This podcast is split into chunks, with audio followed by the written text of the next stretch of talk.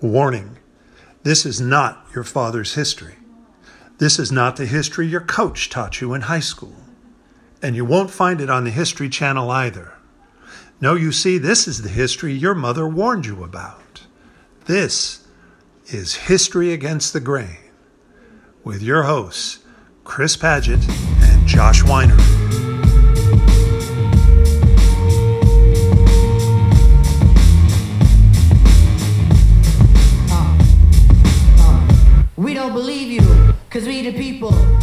Episode 1, in which we introduce ourselves and Chris explains why the U.S. History Survey must die. I'm Chris Padgett. Uh, you know, for the last 30 plus years, I've been part of the proletariat of higher education in this country. Uh, that is to say, a history professor teaching the masses of our higher education system here in California and elsewhere. Uh, most recently, the last 20 plus years, in the California Community College system. Cue applause. What I like to call the greatest experiment in democracy, the California Community College system. Uh, a system I heartily believe in, but as uh, you'll come to see, uh, I feel that the teaching of our beloved subject matter is in need of some serious attention and reform. And I come to this by the way not only of my teaching career, but my training as a historian uh, from graduate school um, many years ago until now, have come to understand that this, um, this, this vital and important subject is in need of some pretty serious overhaul. Uh, I'm Josh Weiner, and uh, I've been a colleague of Chris's for the past 15 years now, somehow. I came in as a young idealistic scholar uh, and quickly maintained some of that idealism, certainly, but also came up against a set of structures and administration and uh, kind of barriers that tended to erode some of that idealism. Uh, Chris used to uh, joke that he was paranoid, but it's okay to be paranoid because sometimes they really are after you. And I don't know if I believed that 15 years ago, but uh, I, have come around to that point of view over time. Um, but I think it's also important, you know, as much as we have to understand the challenges, understand the barriers, understand the frustrations, to not lose that sense of idealism, not lose that sense that we are doing good, even if we're doing that uh, against the grain of of what our society and what our administration and what our uh, you know state and what our nation sometimes wants us to be doing. Um, and so this podcast is a chance for us to talk about these kind of things but also it's it's trying to fill this very important niche that's really not getting filled, and that's two white guys talking to each other on a, on a podcast, which is a, a really a rare thing in this this. Yeah, this you don't hear enough of that, do you? No, no, no. So hopefully we can we can fill that gap, which is found so. You know, I, I was going to say, Josh, I thought uh, you always look good in your rose-colored glasses. You know, you had those. Uh, I think they were Ray Bans, maybe. Yeah. You wear at every department meeting, uh, rose-colored Ray Bans, and I know she hadn't been wearing them lately. Is everything no, okay? No, no. You know, I, I was joking that my idealism has been eroded, but in some ways, I've had to come around the idea that it's it's okay to be like idealistic, and it's okay to maintain idealism even in the face of of tough times and, and difficulties and all these kind of things.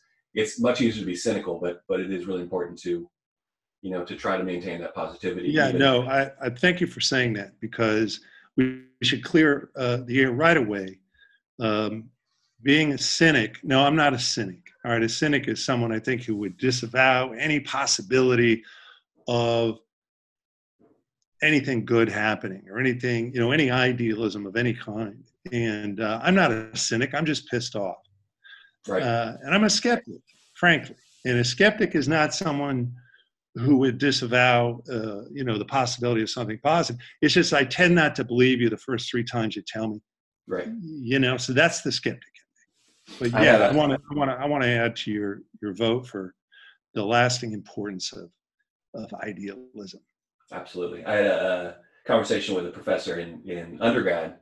Uh, I don't remember the, the context exactly, but I think I'd written something in an essay, and I I was ta- I went in to talk to him. I don't didn't usually go to talk to my professors, but I went in to talk to him in his office hours, and he looked at my paper and he said, I think I called myself a cynic or something like that in the essay, and he said cynicism is he said skepticism is healthy cynicism is death Hmm. and that that just stuck with me from that point on. And uh, I have been cynical in my my years certainly, uh, but it is Mm. it is important to to kind of try to get beyond that and and continue to have that sense of there is hope and there is things we can do. And and even in our own small ways, you know, teaching a class of 45 to 50 students, there is a real truth that if you could reach just a couple of them, then you really are doing something, and that that is a legacy. Um, you know, it's not going to fix things, but I'm increasingly of the view that you know, as individuals, we can't fix the world, we can't solve the problems. We also cannot not contribute to the decay. We can do things to uh, to push against that, even in our own small ways. And if that means you know getting four people out of your class of 50 to start thinking a little bit differently about the world, then that is useful and that's powerful and that's something. And thus history against the grain. Absolutely. Um, if the grain is represented by the endless bullshit that we're treated to in our popular culture, our media, our mythology, etc., uh, then we are pushing a history against that grain. And we'll have more opportunity to talk uh, exactly about what that is, but I think it will become clear in our discussions uh, what it is we're working uh, against, you might say, Right. as history teachers. You know, what our students bring to the table is a representation of that grain. And uh, we just have to be eternal optimists and not cynics to believe that it will matter to them ultimately to learn how to push against that grain. No, that's absolutely right. Um, so I thought we could start by doing just something a little fun before we get into the serious stuff, and that's what we want to try to start the episodes with is a little bit of a little bit of hate. We've got to throw some hate into the into the universe. Not enough of that out there. Uh, and it's Chris's turn this week to uh, to push that.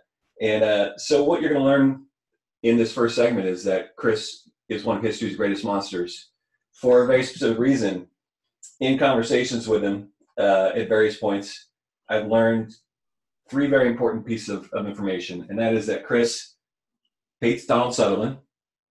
Right. So start there.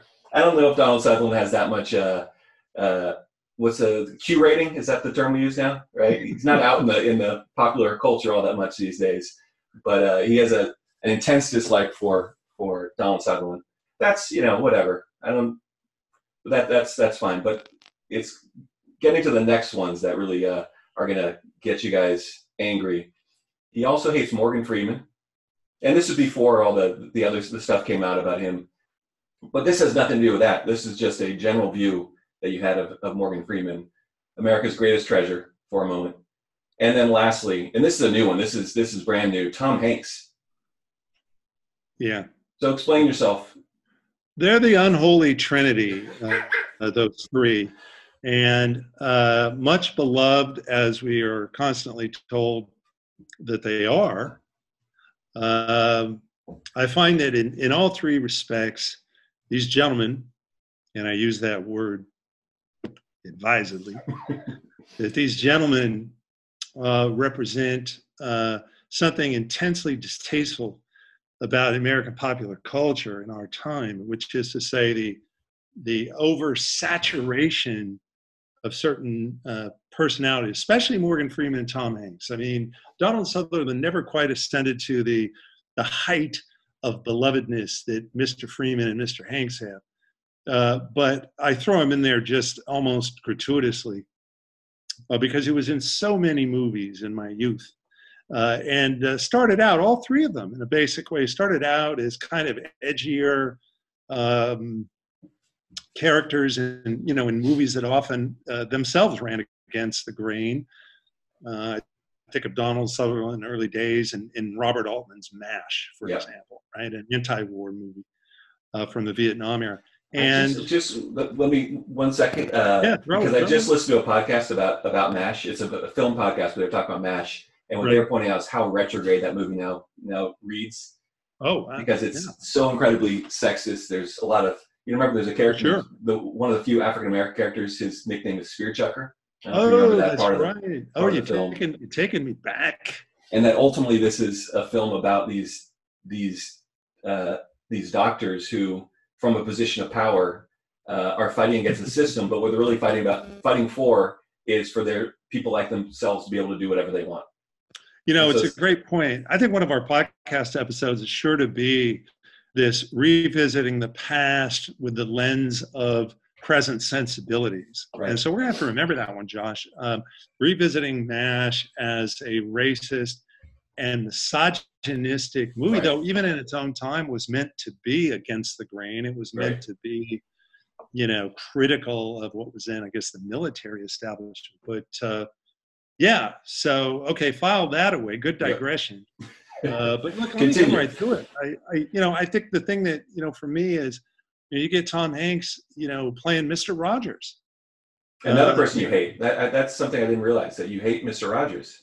Uh, I don't hate Mr. Rogers. I hate the Okay. fact that Tom Hanks could be plugged in, you know, as the as the beloved everyman character from Forrest Gump to Mr. Rogers. You know, I understand Hollywood is make believe. I get it. You know, but when you see the same actors who we are told are beloved and all American and you know they're plugged into these roles. Morgan Freeman has played the president of the United States 25 times Right. you know and um and so it just it it's irksome folks that's the the word of the day is is irksome i could go longer on this but the point of this segment is to just vent i believe it's like a little therapy here I like So, it. yeah once You these you guys turned me a little bit. moving- I will say look i think hatred is a strong word it's it's strong.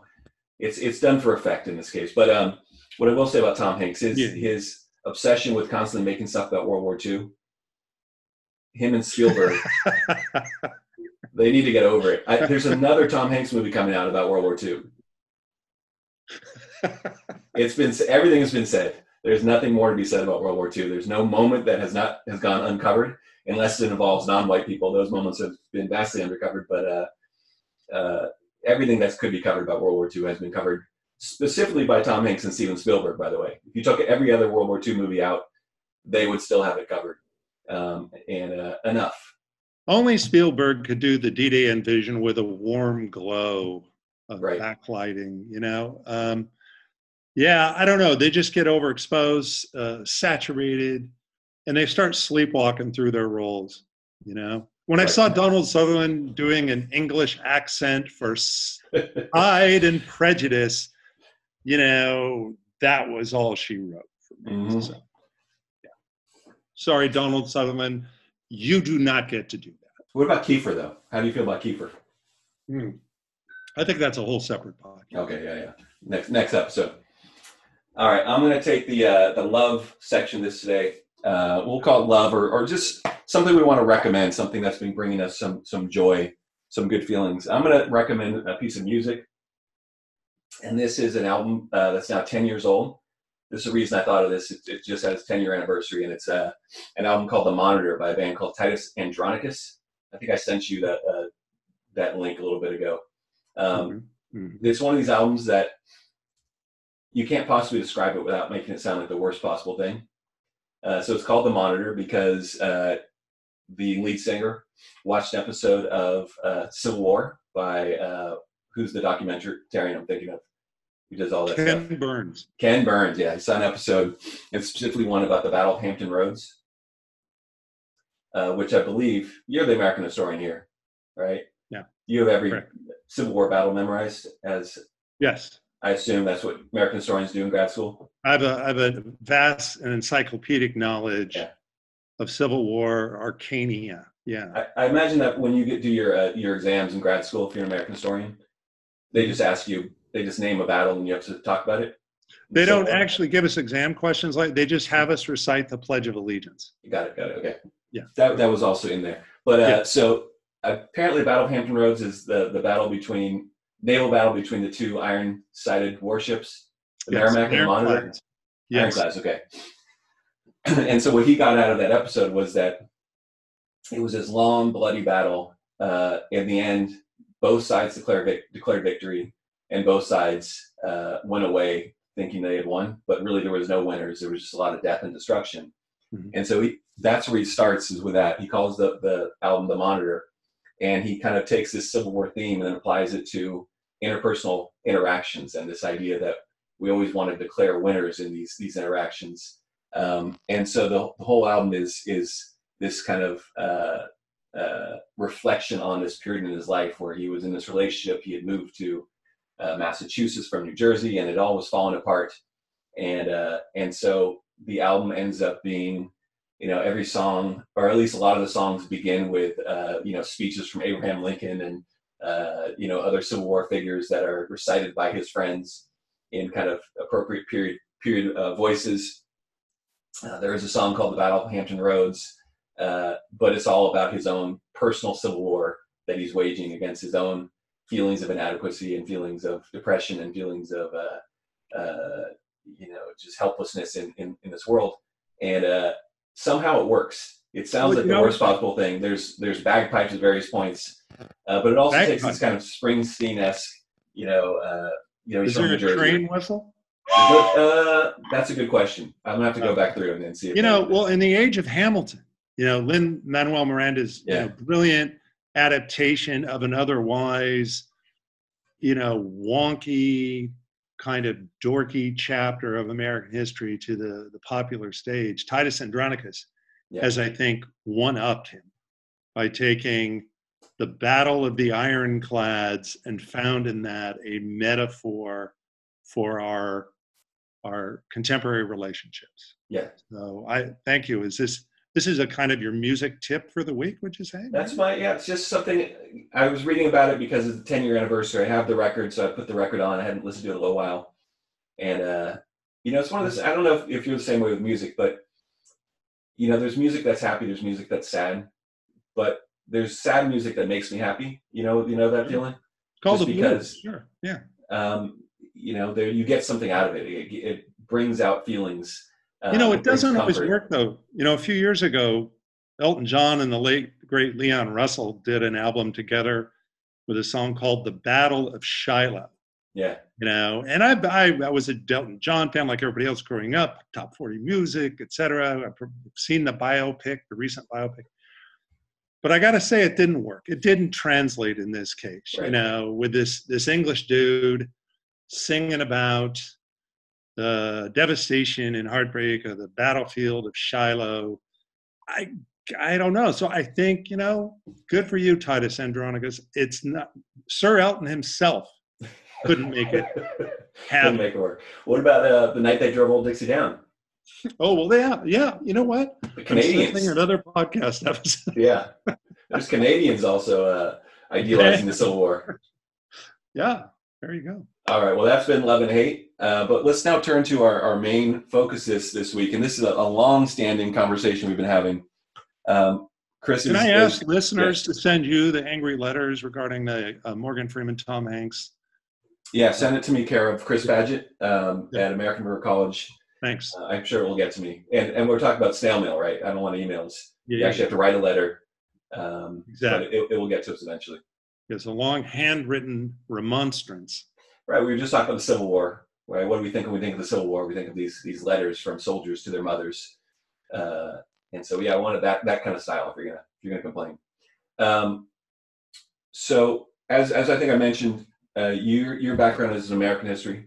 Uh, you've kind of made transition at various points to to world history, and I think just generally have have you know in the last what 15, 20 years have started to think more as a global historian than than maybe your training.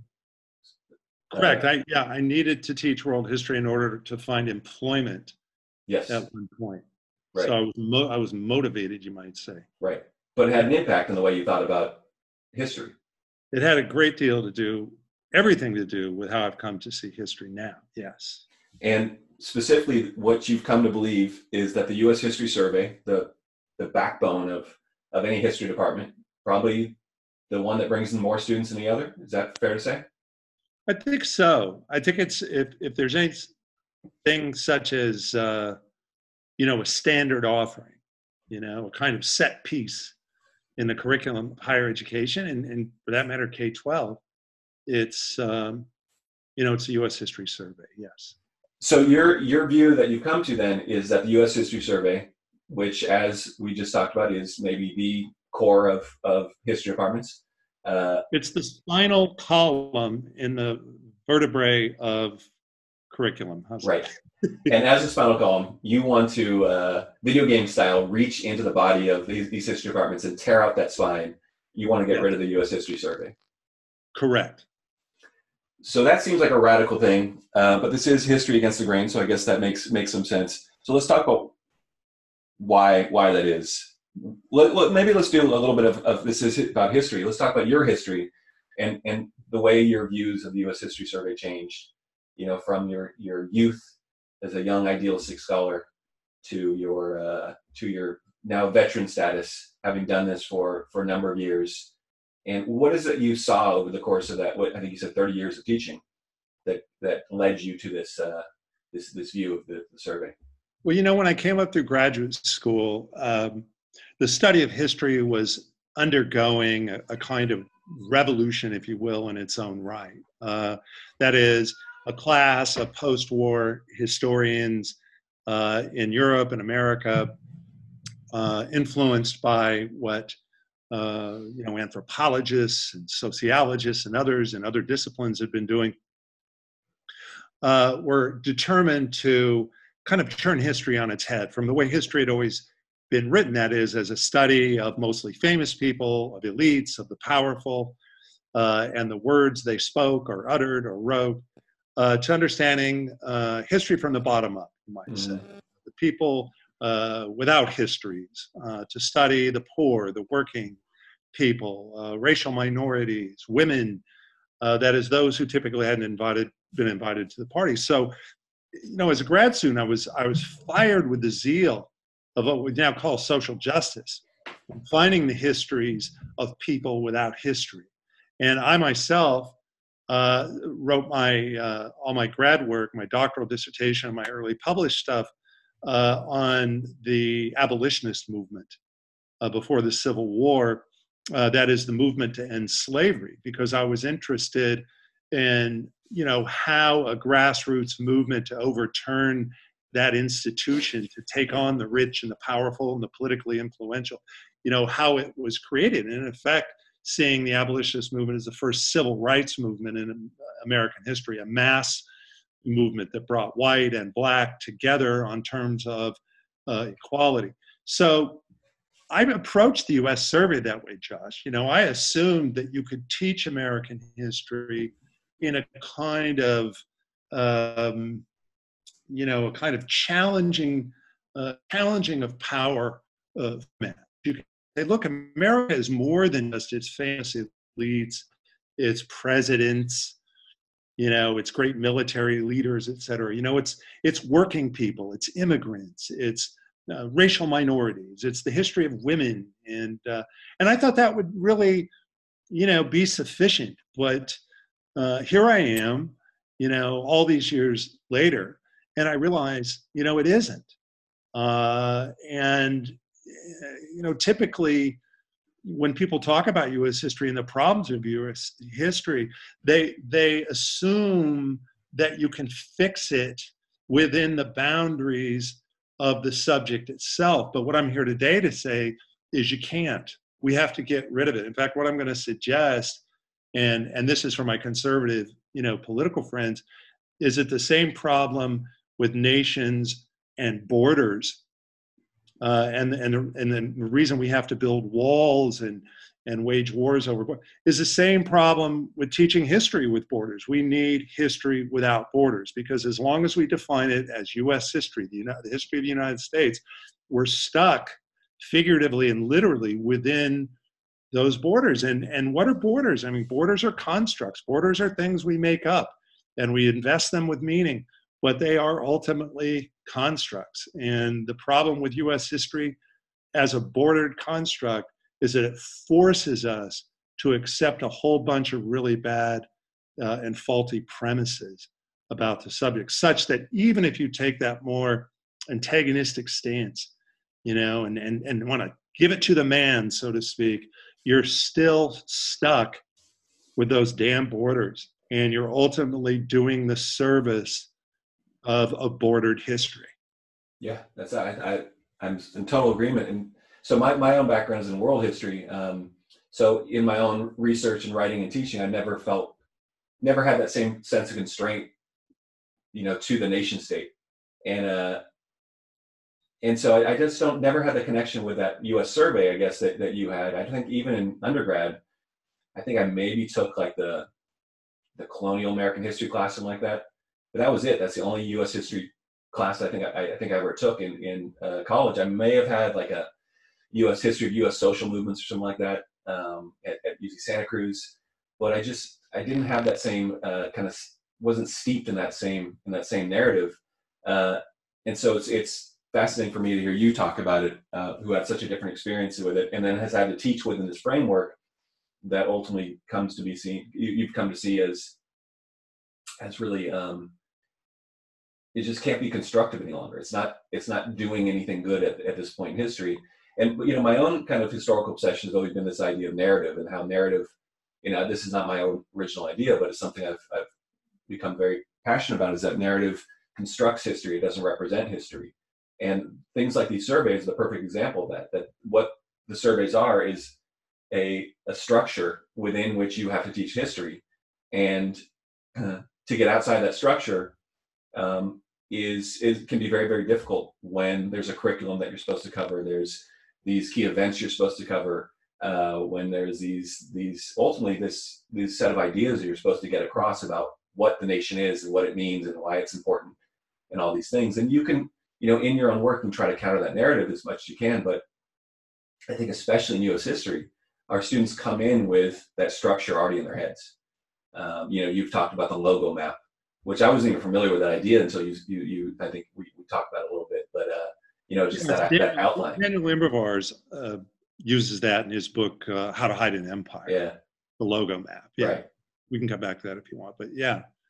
Well, I mean, and you said it. I mean, even even world history surveys, let alone the national, the nation state surveys, also approach in the typical curriculum model the subject uh, in a chronological fashion mm-hmm. from you know from early to recent you know there's a, there's a movement a kind of linear movement through time that keeps the instruction going in a certain direction as it right. were and what, what i'm going to suggest for us history and this is not you know a thought original to me uh, but i, I just want to include it as part of the problem is that when you have that sense of direction, of linearity, that it almost embeds in the minds of the students, certainly, but also even those who teach the subject, uh, a, a, kind of basic view of progress in some way that yes. you're making progress like if you take a family trip and you start out in the family van and you know you drive out of folsom california and you headed toward the grand canyon each road marker you pass gets you closer to your goal your destination Mm-hmm. And I think that's really problematic because, as we see now, living as we do in an age of plague. Uh, and pandemic, that we somehow assume these things are behind us. Right. You know, that they're from a you know an, an older time somewhere along that chronology in the past. Uh, but you know, if we want to find different metaphors, you know, a river turns and bends. In some ways, right now we're closer to the 14th century than we are maybe the 18th century in regard to public health scares and that sort of thing you know so that's the other problem i would suggest with the survey format especially the us survey format yeah yeah absolutely um, i was just looking i have, i'm looking for some notes but you know there's that famous uh, martin luther king jr quote um, that uh, the arc of of yeah. history is what is it what i'm, um, blanking and bends towards justice. The moral arc of the universe is long and it bends towards justice. Yeah. And that it's quoted so often, it's it's one of the wrongest things he's ever said. and, I, yeah. and I think I don't think he even believed that necessarily. I think it, I, I, was looking for this quote from a letter from Birmingham jail where he basically says the opposite, uh, which said history has no has no direction um, except that which we can apply to it. Uh, right. But I, I yeah, I'm not. Oh, here it is. Time itself is neutral. It can be used either constructively or destructively human progress never rolls in on wheels of inevitability. Nice. Right. And that's that's such a better and more accurate description of what history is than this idea that the moral arc of the universe is long and it bends towards right. justice. Which, no, I, I love that. And in fact, I'm glad you mentioned MLK because getting back to the idea of the U.S. nation state and the national history, you know, it, uh, Martin Luther King is a good example of why I realized ultimately uh, you can't fix it within the confines of the national boundaries. And, and here's what I mean. Because even conservatives who are very resistant to the sort of adversarial approach to history that I mentioned earlier, in other mm-hmm. words, taking what I'll call the taking on the man approach to US history, right. the conservatives have a, a, a real problem with that, right? Uh, and in recent, uh, I have an example for you. In a recent okay. study from the Hoover Institution at Stanford, you know, what traditionally seen as a kind of conservative think tank, right? Uh, the writers of this report, the famous um, uh, vaudeville team, Davenport and Lloyd, oh, writers, big, big fans of them, yeah, yeah. Davenport and Lloyd from the Hoover Institution, a, a report in 2019, you know, talked about for example, you know, Martin Luther King as an example of why that taking on the man uh, is is wrong.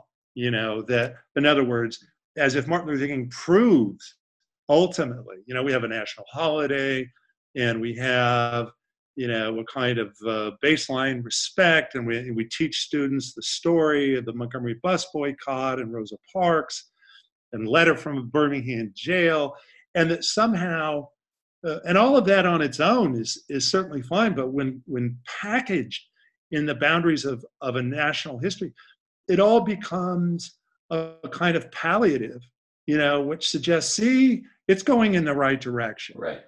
You know, in other words, Martin Luther King becomes important not in and of himself, and certainly not as part of a larger picture of you know the struggle for liberation you know in the age of anti-colonialism or something like that globally but rather as a kind of punctuation mark for american history you know from thomas jefferson to martin luther king that sure the arc is long but it's bending toward justice and and then you know that becomes its own reinforcement of how exceptional America is, and ultimately how the American pageant, as uh, one famous textbook was called, is is going in the right direction. Right. Yeah, it's funny because even in my world history classes, where you know I talk a lot about the slave, the transatlantic slave trade, not necessarily the United States, but just the, the slave trade in general. I'll have students who write stuff like, uh, uh, and then we abolished slavery. And first of all, who's we in the, the context of world history class? but but this the idea you want to get credit for abolishing this thing that you wrote into your own constitution. You don't get credit for getting rid of the thing that you brought to bear in the first place, right? Yeah, and and, and actually, who gets credit? Uh, Abraham Lincoln. Yeah. You know, it says if white people at that point can give themselves a pat on the back for doing the right thing, you know, at long last, sorry about all the other stuff, but ultimately we rectified that. It's the white messiah yeah. once again. Which gets me back to Steven Spielberg, right? Because he, he makes the movie Lincoln, which, by the way, I should note I've never seen, um, but I do like to to make fun of. Um, and that very much, right?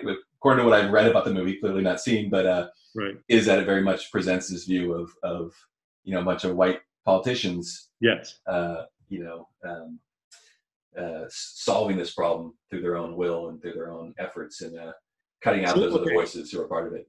Absolutely, and and we can talk about Hollywood as, as a mythologizing, you know, sort of um, backstop, you know, for this idea of American exceptionalism and American history going in a progressive direction. Uh, if you doubt me, just watch Hollywood movies that treat things like the Civil War, the Western expansion, World War II, et cetera. Um, let me give you two quick examples, though, getting back sort of to the issue of slavery or, or Martin Luther King. Mm-hmm. So, not only the Hoover Institute, as I mentioned, but but something in the popular culture, the New York Post uh, was talking about. They were lamenting this sort of loss of patriotic, you know, fervor in the teaching of U.S. history and and suggesting that it's, that it's um, completely misses the point. They said Martin Luther King's protests were effective uh, not because somehow they proved that American history was all illegitimate, but rather because they were grounded in the idea, and this is a quote, that America was supposed to be something specific, that the Constitution said so, and that we weren't living up to those ideals. So, for the, the, the editorialist in the New York Post, that's what Martin Luther King proves. Ultimately, that America was right all along, and the fact that King was able to survive his struggles and and uh, and to become this iconic figure is further proof of that. So so then I turned toward uh, I guess a guy who would be considered not a conservative, uh, but a much beloved Yale historian uh, by the name of David Blight. Yeah, I, re- I listened to his uh, his lectures on the Civil War. Okay, yeah. So you know, an acknowledged scholar David Blight, who I kind of put in the same category with Morgan Freeman, Donald Sutherland, and Tom Hanks.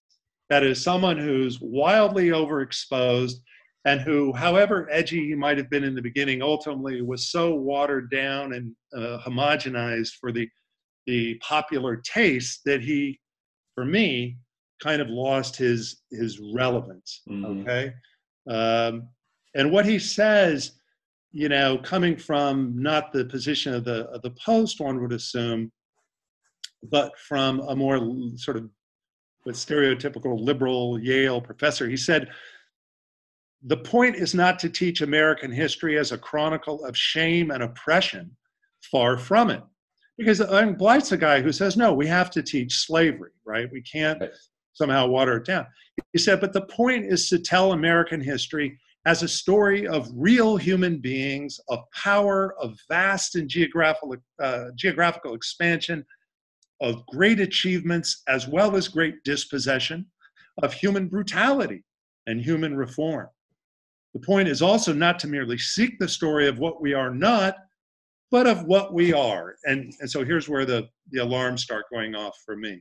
A land and a nation built in great part out of the economic and political systems forged in or because of slavery and its expansion. Slavery has much to do with the making of the United States. This can and should be told as a story about human nature generally and about this place and time specifically. Americans were not and are not inherently racist or slave owning.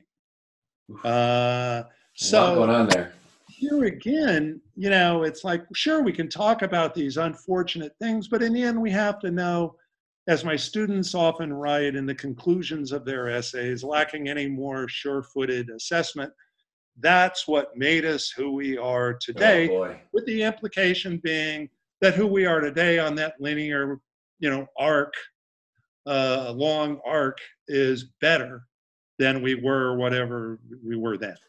That you saying that just put shivers down my spine because even in the context of a world history class, I'll be doing because uh, I do the uh, both parts of world history, so I'll go from the beginning of time basically to uh, to the present in two classes, and talk about the the agricultural revolution because I like to present the idea that it was a bad thing, that it uh, was the point where everything went wrong for humanity, and a lot of students will write in their essays, you know, there was some downsides to the agricultural revolution, but without it, we would not be who we are today.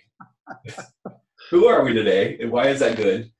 And you know, you also brought up this idea of, of, of human nature. I think one of the guys you quoted uh, was it uh, uh, was it Blight that, that talked about human nature? Yeah, yeah. It's not a thing. Human nature is not a thing. We are we are part of societies, and how we behave depends on the kind of society we construct around us. And again, going back to the example of the agricultural revolution, these things which supposedly are part of human nature, this competitiveness, this vindictiveness, this uh, cruelty, we don't really see many examples of that in hunting and gathering societies, right? Because they're based on different principles than these later societies based on, you know, ambitious, expansive states and all these kind of things. Um, and then certainly when you get into these kind of capitalist industrial states of the 19th, 20th centuries, human nature is not a thing. It's it's a, a result of the societies we build around us, the economic systems we build around mm-hmm. us. Mm-hmm. Um, so for these these yeah. historians to be presenting these ideas is well i think because there's this a priori assumption if you'll allow me that no that is allowed sorry that there is something uh, called human nature and that it's fundamentally uh, progressive in some way mm-hmm. you know and so that the history that follows from it is therefore also ultimately progressive. It's the tail wagging the dog. Instead of humans being the product of history, they become sort of the, the directors of a historical progression that flows from their basic integrity in some way. Right. You know? Well, so I would actually see it a little bit differently because I think the way that people often use human nature is, is, is to excuse our bad actions. It's like, oh, that's bad, but it's human nature. What are we going to do about it? You, you see, like you watch sports and you'll see like, a, you know, watch a football game and somebody dro- jumps offside on fourth and one and gives the other team a, fourth, uh, a first down. The, the announcer says, well, that was just human nature. Like, I don't think jumping off sides on fourth and one is part of human nature. I don't think that goes back to the uh, evolutionary process of our brains or anything like that. That's uh, seems like a very recent phenomenon, but uh, no, yeah, I agree. But you know, when you have a David Blight saying, "Well, there's nothing inherently racist," you know, about human nature. What I, what I guess I'm saying is the view there, the a priori Right. assumption is that somehow that yeah, we do bad things, but that's not to be confused with that long arc that bends toward right, right, right. Yep. you know in other words we get we're sort of misbehaving children you know who uh, in the main find you know something valorous or you know something noble about the ultimate you know construct of our our history and Right. so you know I, I so i totally agree with you i mean i think we have to put all of that stuff aside i think someone who we both like who did a pretty good job of that is yuval noah harari right Mhm. who in his book sapiens you know the, the israeli historian who you know was basically uh, you know coming from an almost kind of buddhist standpoint saying no impermanence you know we we, we change is the essential fact of our history it's not some long arc some thread of something you know we create we we construct you know or invent right these Right. traditions that are impermanent and and contingent and so I, I would put U.S. history and, and the nation state history very much in that category of the cons- the construct, the the invented tradition, and as long as we use it, I mean, look, you know, I, I found some verbiage from the American Historical Association regarding the purpose of the U.S. history course, right? Oh, Which boy. really sort of gained Can't wait to hear this. After the Civil War that we were talking about as the nation sought reconciliation and thus a national story that could somehow reconcile North and South alike. Right, right, right.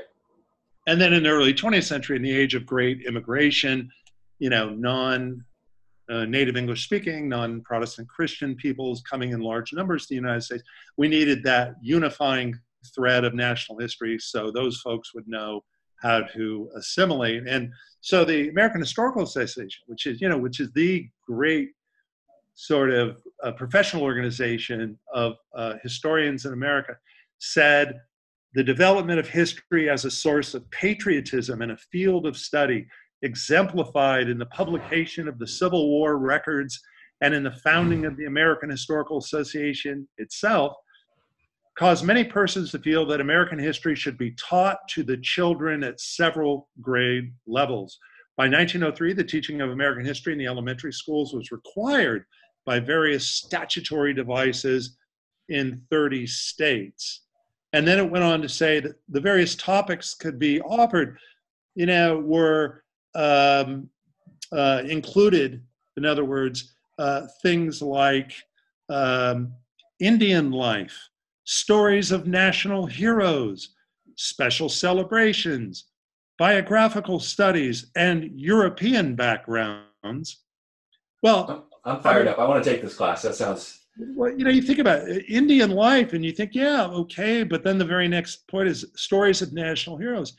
And the great mythology of US history is the westward movement, right. where you have those who are exterminating native peoples Mhm. who you have to learn about them before the westward movement apparently because if you learn about them during or after then the very heroes who you're teaching in the next chapter are very busy exterminating them and then being raised to the level of cultural icons whether it you know in the mythology of the west or it be the cowboy you know or the pioneer Or for that matter, you know, naming all of our, our all our cities and towns and streets after vanquished Indian tribes, right? Wichita, And- Kansas.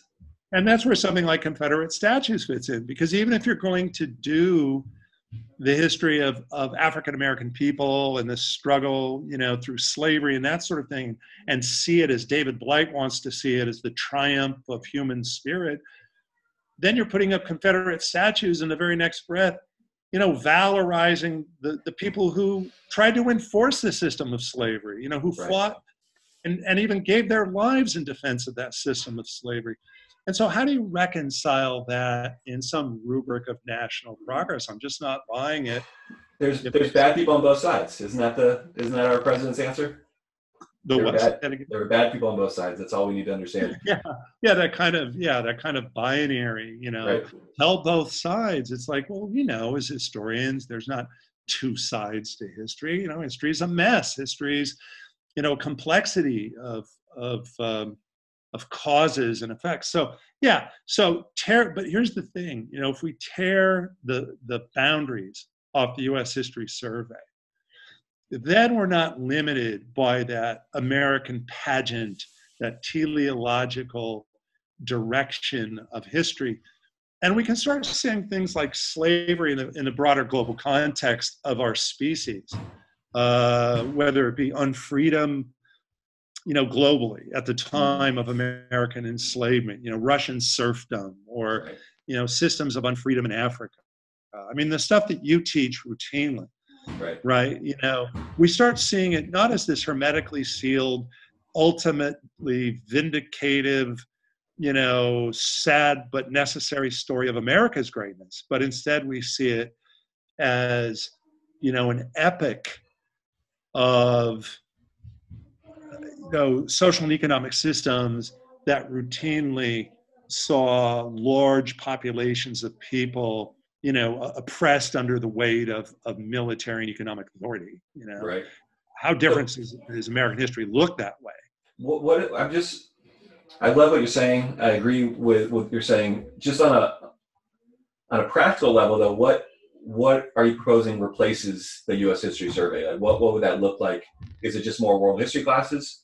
Are there world history classes or is it a US in you know in a world historical context kind of idea or wh- what is it? Because I think one of the things that, that you said that's just struck me is uh, just the way that indigenous people end up in these U.S. history classes. They're there just to be vanquished, right? You're Yes. introducing them so you And can then talk about how they're vanquished. Yes. Um, uh, and so there's got to be a better way of doing that. So what does that what does that look like in your in your mind? Yeah, well, if we have a multi-centered history, you know, then we can treat the story of Native peoples on their own terms without having to fit them in that rubric. So, first thing, again, a boundaryless history. What does that look like? Well, we have to use some kind of organizing construct. Right. It could be thematic. It doesn't even have to be chronological. You know, in other words, as a global historian, I think you can appreciate you know how in some ways how limiting those standard periodizations are. Hmm you know where we might want to talk about the birth of agriculture you know five to seven thousand plus years ago in the context of of modern uh, agricultural systems environmental practices and Mhm. such so that we're not stuck in the confines of a modern era construct either you know we can talk about the challenges of people, you know, in the uh, the Neolithic revolution that historians are uncovering all the time. You know, the kind of tension between settled towns and you know what become pastoral peoples, you know, with with conflicts of the modern age. You know, what we call the modern age, because you know, ultimately, isn't I mean, look, it isn't what what we're trying to get our students to have is a greater sense of their own sort of historical um, existence, not in a prefabricated, you know, construct called U.S. history, but in in the last seven to ten thousand years of human history. hmm That these are not necessarily new conflicts. You know, they're uh, the, the problem of civilization, we might call it. You know, Right. let's let's create a survey that we call the problem of civilization. So You know, negative though. Come on. You know, the Neolithic revolution to Martin Luther King. yeah. well, that, you know, that's interesting because you know a few years ago um, we were both kind of into this this idea of big history, um, and uh, I think both of us read that book Maps of Time by David Christian. Yes. And you know, so we kind of talked about that as a department. I think we actually had one of our department meetings where we talked about that. And one of the things that I started kind of coming around to is that there is some some value in doing this kind of big. And if you don't know, big history is kind of takes history not just from humanity, but really literally goes back to geologic time and the Mhm. f- formation of the Earth. And I think in that book, you don't even get to humanity until I don't know what halfway through, something like that. Yeah. It's a right. long way into it. Um, and then even when it gets to humanity, you you are just talking about those kind of big structures and those big big things. And um, what you kind of lose of that is is is humanity a little bit, right? That we all just become wrapped up in these big structures, and we lose that sense of humans kind of working for things and working against things, and social movements cannot appear in a history of in a big history. And um, I mean, ultimately, I think the answer is seeing things only from that perspective of big history is not enough. Seeing things only from the perspective of U.S. history is not enough. Seeing things only from the perspective of local community is not enough. This is kind of what I focus on in my world history class. Is that hmm. ultimately what what world history has to do is is be able to shift perspectives all the time, to zoom out and see the entire world at, at once for a little bit, but also zoom in and see how that actually affects the lives of people and to zoom even in even further and see that this is a community that's that's responding to these effects. And this is what it means to them. And then zoom out again and, and talk about how that connects them to other communities around the world who they never maybe we're not even in contact with but as the kind of shared humanity are going through some of the same uh, challenges as as whatever local community you started with. So you know starting big getting to that medium view and then zooming in to the specific view i think is the thing that, that you, we got to be able to do. Well, no, I have two thoughts on that, and I think you're absolutely right. Let me first of all, let me throw you a because you know we're both baseball fans. Let me throw you a two seam fastball right down the middle of the plate. No rise, no break. i gotta calculate my launch angle though i gotta i need my, the right launch angle Judge, okay? Yeah, no, because here it comes. You know, take what's happening now at the time of our podcast. We're living in a global pandemic, uh, fears of, of the coronavirus uh, and the subsequent, you know, um, affliction called COVID nineteen. Uh, we've all become more versed in mortality rates, and well, you as a global historian, I imagine, without without even having your notes in front of you, could talk about the history of pandemics, you know, over the last, say, 800 years, you know, and how pandemics are themselves, you know, the result of growing intercourse between peoples across regions, but also the growing, you know, um, sort of relationship in the age of, of agriculture, domesticated Mhm. animals and such. And and so, you know, instead of as our current president would have it, you know, framing this as the Chinese virus, yeah you know, with with explicitly nationalistic, as as if we can build those figurative borders, or maybe even literal borders, high enough and, and stalwart enough to keep out things like viruses. So instead of seeing it as as a product of our modern, you know, uh, you know, m- mode of organizing societies, you know, globally and such, and, and exchange networks and cross cultural interactions and such, you know, we see it as in that construct of the nation state as something that was done to us. right it's an You know, example also people from coming here. yeah Uh, so that's that's one thing I'd say. And then you know, I mean, just quickly, the other thing I would say, the the because the the objection to this, what we're suggesting, I think, is always going to be, but how then will students know about the country and the laws and the traditions of the place they live in? I mean, what we used to call citizenship. Even when I was in school in California in grade school, you you got a grade called citizenship yeah and the U.S. survey was thought to be in the support of developing good citizenship. Well, I've already explained why I think that's, you know, a serious problem.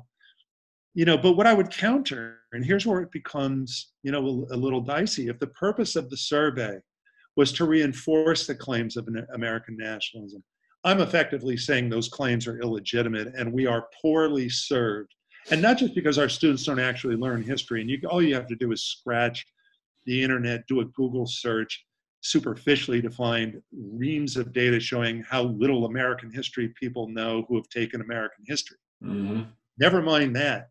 But that the thing that they do come away with is this sense that it's all somehow better and right and therefore isn't that what we want? And and so you take away the american history survey the us national survey then you take away that and what coheres us as a people? You know what gives us you know common ground and i think that that is not a serious objection for me i think Right. it's headed in i think there's all kinds of problems with it and so for me we're actually helping ourselves by getting rid of those borders uh, and giving ourselves a chance to understand the world that we live in.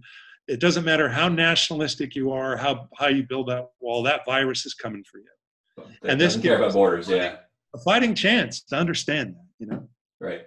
Uh, I was just looking at you. Did you read Benedict Anderson back in the day? Was that something that Sounds right. Yeah. that's uh, you know uh, Imagined Communities? yes. Okay, so I was just flipping through that book the other day.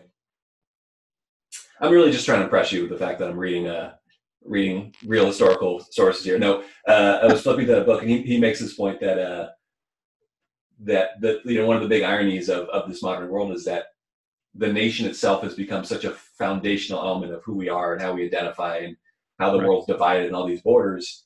And so, as historians, we understand the history of nationals and we watch it form, we watch it be created through a very specific process in the 19th century and 20th centuries, um, but then also have to write about it as something that is important, even as we can watch it being created in this very short time frame.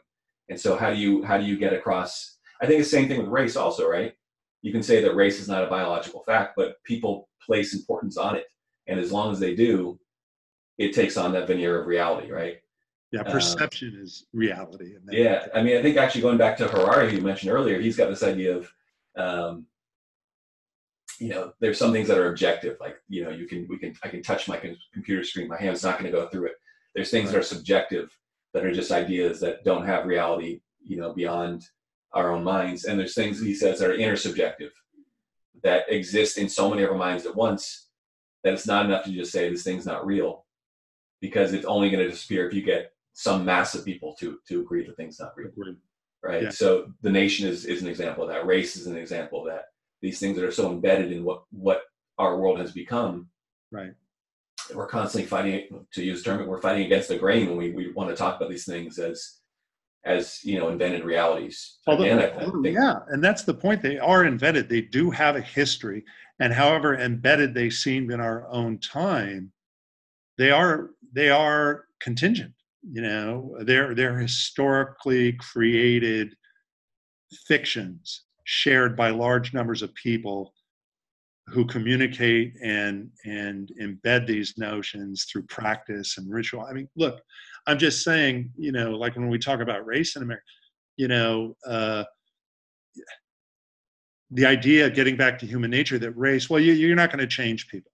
You know, people are tribal, people are racist, uh, and then you're stuck with that. You know, except we know that's not true. I mean, we know that these things are contingent on time and place, and in particular, what we call American racial thought, racial identities, racism. You know, is very much the product of a series of choices made.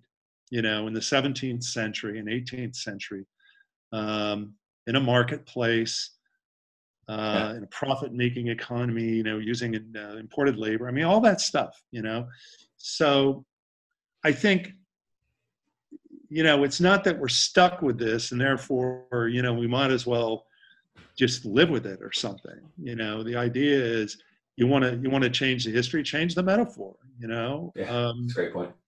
right? You know, and so the metaphor starts with the nation state. Mhm. And if, if people want to maintain patriotic notions and look, I, I'm not worried about that. You know, Right. I mean, I it can hold its own, you know. But what I'm what I'm worried about is inculcating a kind of really a kind of brainwashing about the exceptionalism, about the, the arc, about the direction, you know, without at the same time really teaching our students history. You know, we're, we're Right. teaching them catechism, uh, even if it's a more slightly more progressive catechism, you know, with civil rights being emphasized or Mhm. something. It's still a catechism in service, you know, of the state. Uh, and so until we pull back the boundaries, we're not going to have a series. We're always going to be using that usable past, that teleology, um, and we're not going to be teaching history because we know damn well we make a deal with the devil. You know, if I'm 33 years into the game and I've been teaching this subject all along, you know, thinking I could somehow, you know, get past it, but you can't. And and we know that. I think we do know that as historians. Absolutely. Uh, so who, who, who, if not us, you know, uh, is going to make the argument? Yeah.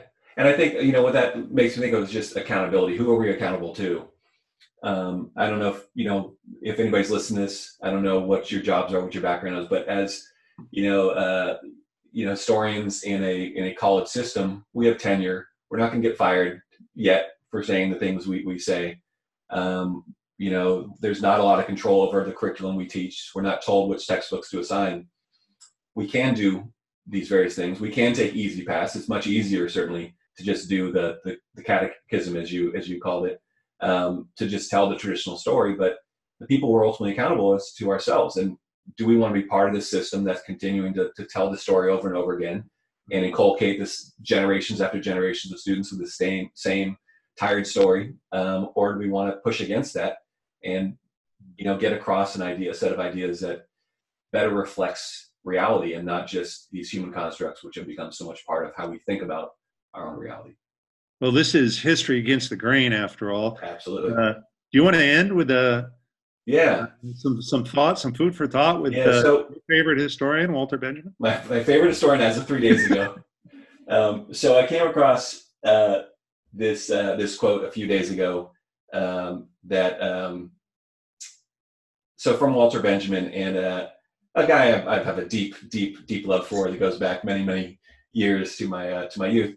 Um, but uh, he says he's talking about um, historians and uh, and the, the piece is called on the concept of history. And he's involved in all these kind of internecine arguments with other historians and other thinkers of whom i don't really know that much about. But he says um, at one point he regards it as his task he meaning the historian the good historian in his mind he regards it as his task to brush history against the grain and he's kind of talking about what we're talking about here and so i saw that quote and it just ultimately right away realized that that was the you know the idea we wanted to do as well we want to do history that goes against the grain. Um, and so I thought I'd end with another quote from Benjamin from the same passage in uh, on the concept of history. And he says he's talking about. Um, let me find it here. Oh, again, he's making you know these arguments against uh, what he calls historicist writers. These kind of positivist historians who see history as a history of progress. He says, who do they emphasize with? uh, uh, sorry, empathize with. Who do these historians empathize with? He says the answer is irrefutably with the victor. Those who currently rule are, however, the heirs of all those who have ever been victorious. Empathy with the victors thus comes to benefit the current rulers every time. Whoever until this day emerges victorious marches in the triumphal procession in which today's rulers tread over those who are sprawled underfoot. The spoils are, as was ever the case, carried along in the triumphal procession he goes on and on, but it's just a, a- such a beautiful uh, expression of the kind of things that we're, we're talking about here. That ultimately we don't want to be the ones who empathize with those in power. We want to be the ones who are fighting against this power structure, fighting against it, with the tools we have, which is as instructors, as historians. And so, if this podcast goes on, you know, I'm assuming we'll have 10, 15,000 listeners by by episode two. Is that is that fair? Oh, uh, at a minimum, I mean, yeah, I'm working on getting some advertisers as well. Uh, we're, we're contacting all the people, all the people that would be going to the the Kings and Warriors basketball games will now be listening to our podcast. Yeah, and that's very true. This is actually just a uh, this is a Trojan horse because what we really want to talk about is basketball, but there's no basketball to talk about, so we decided to talk about history. Um, but uh, yeah, so so you know the, these ideas of of who we're supporting when we talk about history, whose uh, whose values are we getting across, and it's so often in history what what we're doing when we talk about history is just presenting the narrative the power structure wants us to to present.